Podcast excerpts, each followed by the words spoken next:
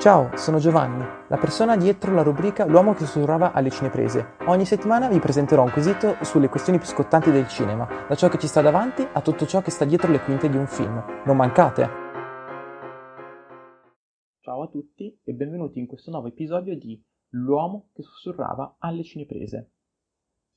Oggi, 28 giugno, vi voglio parlare di compositori di colonne sonore eh, su, intanto vi invito ad andare sul sito di Senza Barcode perché ho trovato un articolo con delle piccole monografie su alcuni compositori storici del mondo delle colonne sonore. Vi faccio un nome solo, vi dico solo Ennio Morricone presente in questo articolo, quindi posso far immaginare il, la caratura dei nomi presenti in quell'articolo. Mentre in questo podcast vi voglio parlare di alcuni giovani o comunque insomma emergenti compositori di colonne sonore secondo me molto interessanti e da tenere d'occhio. Il primo sulla lista è Alexandre Desplat, eh, compositore di origini francesi che sostanzialmente ha lavorato su tutte le colonne sonore per i film di Guillermo del Toro, penso da La forma dell'acqua, tutti i film di Wes Anderson a partire da, da Grand Budapest Hotel e ha la- collaborato anche per la colonna sonora di The Imitation Game e di Il racconto dei racconti, Tale of Tales di Matteo Garrone, di cui ve ne parlerò eh, fra, fra due settimane, quindi se siete interessati alla mia opinione su questo film, o se siete semplicemente curiosi di sapere un po' sul cinema italiano, vi invito a ritornare qua fra due settimane. Comunque, eh, Desplat c'è poco da dire, nel senso che ha uno stile molto iconico, sicuramente i, i film di Wes Anderson o i film di Del Toro li, conosce, li avete visti un po' tutti, quindi avete un po' presente anche lo stile che usa Desplat, questo stile molto leggero, molto fantasy, con queste note molto delicate, eccetera. sono delle colonne sonore bellissime. Sono delle colonne sonore oltretutto che rendono bene sia con l'immagine davanti che senza. Uh, in particolare penso alle colonne sonore di Wes Anderson e a quella del racconto dei racconti. Completamente diversa invece è ad esempio la colonna sonora di The Imitation Game, invece che perde un po' tutto quello classico stile la Desplat, quindi con questi toni morbidi, leggeri, molto fantasy, con eh, note più decise, un'andatura molto più diretta, un po' come il protagonista anche del film, se vogliamo. Il secondo compositore di cui voglio parlare è Justin Hurwitz, che ha fatto sostanzialmente tutte le colonne sonore dei film di Damien Chazelle, quindi eh, Whiplash, La La Land, The First Man, eccetera, e tutti i prossimi film di Chazelle. Credo che La La Land sia un film oramai diventato iconico nell'immaginario collettivo, un po' per la storia degli Oscar, un po' perché oggettivamente è l'ultimo grande musical uscito e indubbiamente le canzoni di sia le parti cantate da una bravissima Emma Stone e da un ottimo Ryan Gosling, sia tutti i brani strumentali sono fantastici.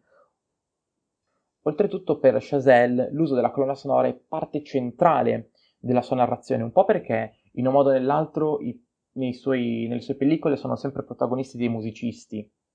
quindi in Whiplash che c'è uno studente di una grossa band che suona la batteria, vedi in La La Land che abbiamo un jazzista, in The First Man no, però vabbè, insomma. Eh, in Chazelle diciamo che c'è un ruolo primario nella colonna sonora, infatti Justin Hurwitz era uno dei suoi più cari amici al college, che si sono conosciuti proprio lì. Ed è incredibile comunque come sia Chazelle che Hurwitz alla loro seconda pellicola, ossia La La Land, eh, alla loro giovane età siano riusciti ad ottenere così tanti consensi, così tanti premi e essere catapultati nel mondo dei grandi registi hollywoodiani. Sulle musiche di Hurwitz non c'è molto da dire, nel senso vi consiglio di riascoltarvi la colonna sonora di La La Land se volete piangere, se volete ridere, insomma è una colonna sonora molto variegata sia per i generi che le, per le tematiche trattate anche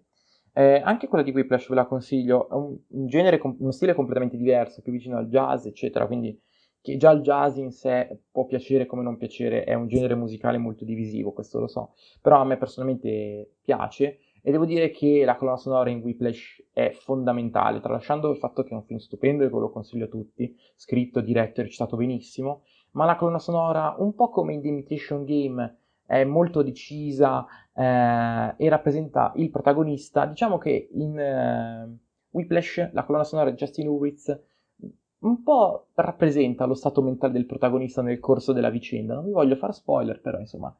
chi ha capito capirà, ecco.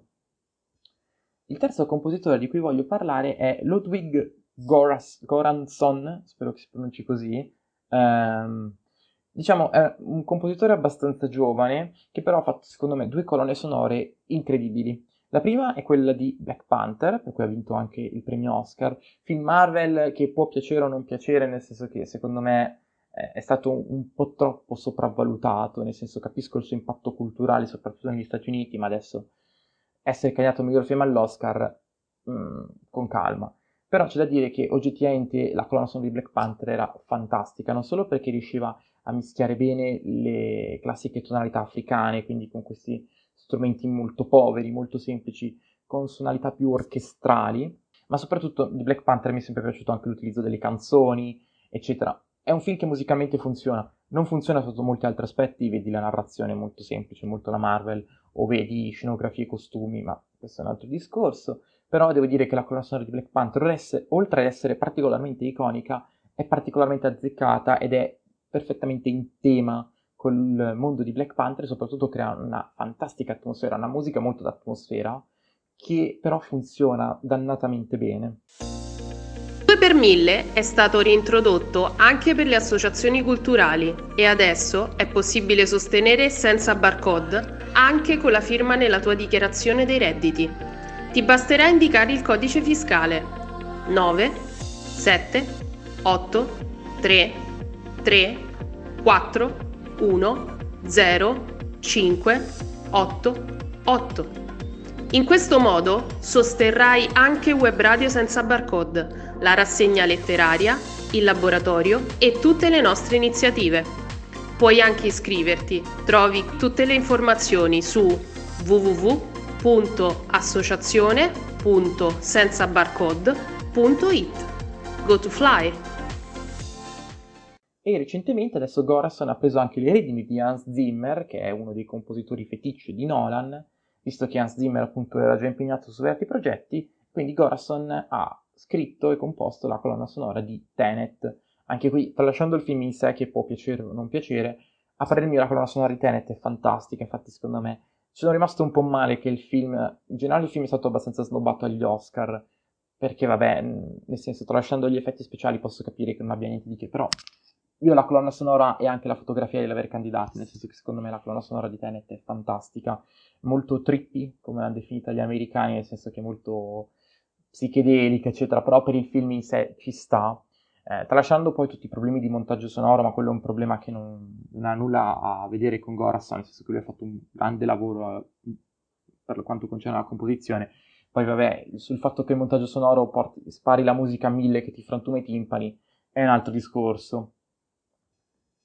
E infine voglio chiudere questa piccola rassegna di giovani compositori di colonne sonore con un altro nome impronunciabile che è Ildur Godadatir, eh, Goanadatir, insomma, la compositrice della colonna sonora di Joker, ecco. Eh, prima colonna sonora cinematografica seria di questa compositrice, nel senso che prima aveva fatto la colonna sonora della serie di Chernobyl, aveva collaborato con qualche piccolo film tipo Sicario 2 di Solima, eccetera, insomma progetti abbastanza piccoli, mentre Joker è la sua prima colonna sonora seria di un grande film